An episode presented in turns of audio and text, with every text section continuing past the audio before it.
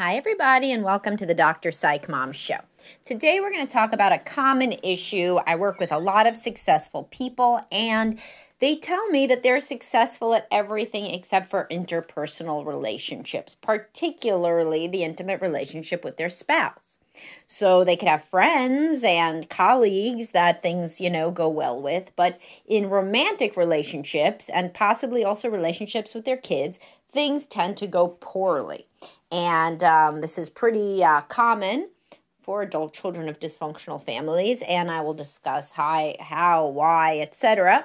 right after I tell you to subscribe. My most recent subscribe, oh, who cares? The one coming up is about being aromantic, which is not asexual, but is uh, that same thing for the romance sphere. And I will discuss what aromantic is and why it explains some of the difficulties you may have had in your relationship for for the people that it applies to. Um, obviously, that means when you don't experience romantic attraction as asexual is when you don't experience sexual attraction. So, um, you know, but it's it's a recent term, so I want to.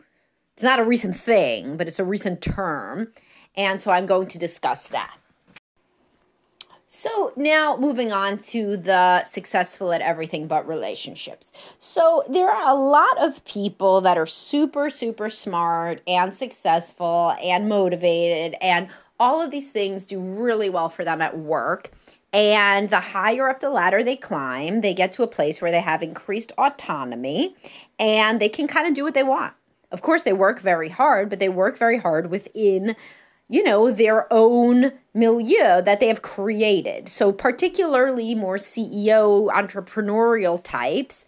Um, or corporate types that get to really the head of where there's, you know, at the top of a lot of different people. They have a lot of people under them. They can really do a lot of what they want and they can really set the frame. Now, I talk about this in my CEO podcast. You should go back to that if that if this resonates with you. If you are a CEO, I have other ones about lawyers and doctors, and these are all very successful people. Um, the more that you can set your own frame, your own schedule, your own meetings, your own travel, your own ideas, you know, uh, shape how the direction of whatever happens to you at work, the more autonomy you have. Um, this can be very, very good for people who are adult children of dysfunctional families because they never really had a lot of autonomy at home. And now, because the parents were, let's say, depressed or drinking or, or um, you know, uh, difficult in some way, narcissistic, borderline, whatever, and so, adult children of dysfunctional families, the more autonomy they get later on, the better it goes, because in some ways, this can compensate for having always felt that your parents, your dysfunctional parents, were calling the shots. And when you get out of there, then of course, you know, a, a boss calls the shots or, you know, whatever. And eventually, though, you get to a place where you call the shots. And then, if you're a very smart person, you can succeed almost limitlessly, right? Because you can do everything you want to do. Now, in which areas does this not work? Well, you might think that it doesn't work with any people then, because you can never exactly call the shots with other people, but you can't pick who your friends are, and your friends don't really change that much. So, a lot of people that need a lot of autonomy, they have fairly, you know, flexible friends. They can call the shots, they say where they're going to eat, they say when they're going to meet up, and then that's what happens or they just see these people at kind of certain times, certain frameworks, like, oh, we meet up to, uh, run together. We're in a running group, or, you know, we do happy hour, you know, like once a month or so. And so it's a very, you know, a time restrained kind of very specific thing. And sure, you could you could do that, or you could even let the person pick where you're going to meet or when you're going to run or whatever, because it's very very um, limited. You know, the amount that you have to be flexible is very limited. But within a marriage, it's not the other person picks it like half of what you do. So there are two ways that these sorts of people that really require a lot of autonomy deal with this. The first way is they may pick somebody very deferential, um, and that's usually somebody with pretty low self esteem. And so that person goes along with everything that they want them to do at first. But then I frequently see these people in couples counseling after the lower self esteem deferential spouse of the autonomous successful person no longer wants to go along with everything that they want anymore. They're sick of that role. They have developed more confidence or they've just had children and they feel like their decisions are important and should be taken into account and their preferences, etc. The other possibility is that these sort of people just uh, marry somebody similar to themselves who is also very successful and hard headed, but they're in the honeymoon stage when they meet. So everything seems fun and exciting. They're two very, you know, intense, interesting people, and they're both successful. And they're in the honeymoon stage. So they're basically drunk on new love. And then the honeymoon stage fades and it turns into a constant battleground uh, where the people are very competitive with one another and all of their individual issues from childhood come out, and the marriage is the playground for those issues. And uh, they are constantly trying to assert dominance over the other because they feel that they are, on some level, subconsciously, they are trapped back at home where they had zero ability to make any sort of decisions or to get their needs met. So, one specific way that I see this manifest is when a guy feels like he can't have sex with his wife anywhere near the amount that he wants to, and he feels restrained and he feels constricted and he feels that he can do everything he wants everywhere else and he cannot get his sexual needs met at home. And so then he will come in and he will say, She is the only person that I have a problem with. Everybody else uh, thinks I'm fine or gets along with me, all right. And she tells me that I don't, and that's why we're not having sex. And so this person is very, very frustrated. They feel that they cannot win. They feel it, it is not them and it is their partner because their partner is the one who has problems with them. Everybody else uh, defers to them at work, etc. Thinks that they're so smart, thinks that they're a genius. Um, but yet, this they cannot get their needs met because they are not nice enough or or responsive enough or romantic enough or whatever it is that the wife wants. Another way that this manifests is when the wife I'll just do uh, the wife, but it could be the husband too. Could be so. I'll do the woman so that I don't get any sub email about the gender, whatever. Um, so a hard charging woman, you know, and the type that I talk about with the lean in wife and the uh, underachieving husband. I have a post like that. So she's very successful, gets along with everybody at work. Everybody puts her on a pedestal. What a, you know, successful woman, so smart, so on top of her game. And then at home, you know, is the only person that she doesn't get along with is him. Well, it's frequently because she's really, really condescending to him.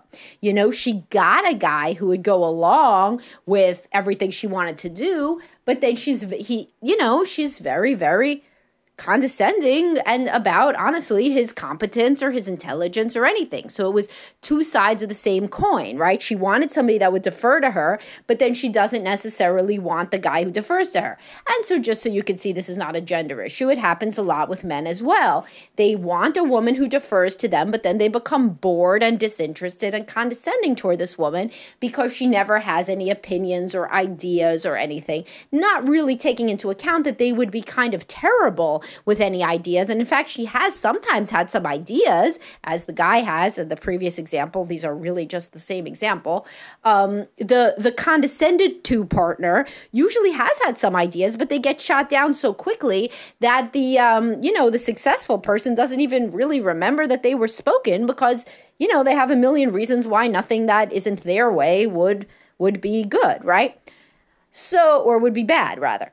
So there are many reasons that people can be very, very successful with others, but then very bad in their marriage. And they tend to blame this on the other person being obstructive, putting up lots of hoops that they have to jump through, and or just being boring slash stupid although they're usually too smart to say boring or stupid instead they say things like passive or doesn't really know what she wants or something like that, not realizing that this is really the only kind of person with whom they ever would have been compatible at the early stages of, of their you know, career and just who they are as a person was not going to be somebody that is drawn to an equal player. You know, they wanted somebody who would let them win. Or in the other case, very quickly things became contentious because they married based on this super high level of passion and attraction to a similar person. But then they were unable to make things work because they are too similar and neither one of them learns to compromise. So, how do these couples usually work out in couples counseling? What usually happens is that the very successful person starts to stop blaming everything on the spouse. Sure, like the spouse has their own problems, etc. But usually that person can't so it hasn't been even. So the very successful person can always be like, I get along with everybody and I'm super successful in every single domain and I'm highly competent and I got this award, by the way, and I'm on these boards and I do this and I do that and the other. And if you're thinking, is this person narcissistic? Sometimes they do have those traits all of them, some of them, whatever, you know, and it has usually been a false self that they erected. This persona protected them as a child when they were disappointed consistently by a caregiver. So they basically became their own superhero that they could always count on themselves to be successful and to do the right thing and to impress other people. So, yes, sometimes this person does have narcissistic traits. And who are they drawn to? Narcissists are frequently b- drawn to people with borderline personality, as I've talked to uh, talked about before. I have a podcast. Just search the term narcissist on Spotify, and you'll see it. Uh, the the narcissist borderline dynamic. You know, d- narcissist and Dr. Psych Mom. There's a lot of stuff on narcissists that's on Spotify. But um, the the point being that sometimes it's people with borderline personality traits. Sometimes it's like very very codependent, and secure people, you know, and those often people have borderline traits. And sometimes, as with my first example, it's just fellow people with narcissistic traits, and then that becomes a super huge power struggle.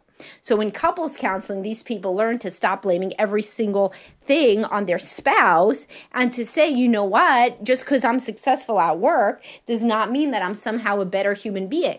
The ways that I like to operate, i.e., with fairly full autonomy, despite being in a stressful occupation or having a lot on my plate, those things do not work for two people empathizing with one another and working together. In fact, there is nobody that I need to rely on to meet my basic needs at all except for my spouse. So, in that regard, of course, I only have problems with my spouse because when my spouse doesn't meet my needs and isn't perfect in giving me sex or giving me ad- adoration or whatever, then they are re traumatizing me in the ways because my needs were, were my needs were not fully met as a child. So my spouse is really the only one who can re-traumatize me. And that's why the spouse is also the only one who can reparent you. And I discuss that in posts and podcasts as well.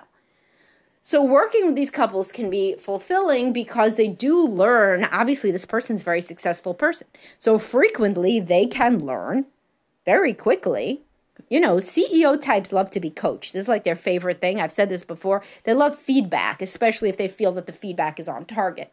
So they can learn that they have been blaming too much on their spouse and that their spouse's personality cannot even logically be the entire issue of why things are going wrong in the relationship and that the skill set required to be successful at work and the skill set required to be successful in a relationship such as compromise flexibility and empathy are not anywhere the same you know, being a hard charger at home is terrible.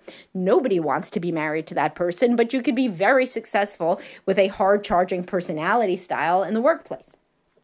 So anyway, I hope that you guys um, found this little little um, podcast to be interesting the the point of the matter is that there is nobody no marriage is just no marital problems are just due to one person being somehow bad stupid wrong boring passive whatever or an asshole. So on the other hand by the way the person the other person the spouse of the high achieving person they have been saying my god it's impossible to live with this person. Nobody could live with this person. They are the problem. They're not the problem either. So two people in this dynamic often a very vo- dramatic and volatile dynamic. Two people need to learn to take ownership of their own issues, their own codependencies, the reasons that they picked one another, and how they could make their relationship work, utilizing skills that have previously allowed them to be successful in other interpersonal relationships, but that they just do not think to mobilize or are too triggered or dysregulated to mobilize in the conflict in the in the marriage itself. All right, well, if this spoke to you, then it's something to introspect deeply about and possibly could be your reason to get into couples counseling if you are in a dynamic like this. And I hope you guys all have a great day. You should all join my Facebook group, the blue subscribe button on the Dr. Psych Mom Facebook page, if you want to have more interaction with me, only $4.99 a month. And I'll talk to y'all soon. Uh, you did subscribe, so thanks for subscribing. Oh, no, no, no, this isn't a subscriber. So stupid. The next one is a subscriber, the aromantic one, and you're going to really like it. So you should subscribe right now. And I'll talk to everybody soon. Have a great day.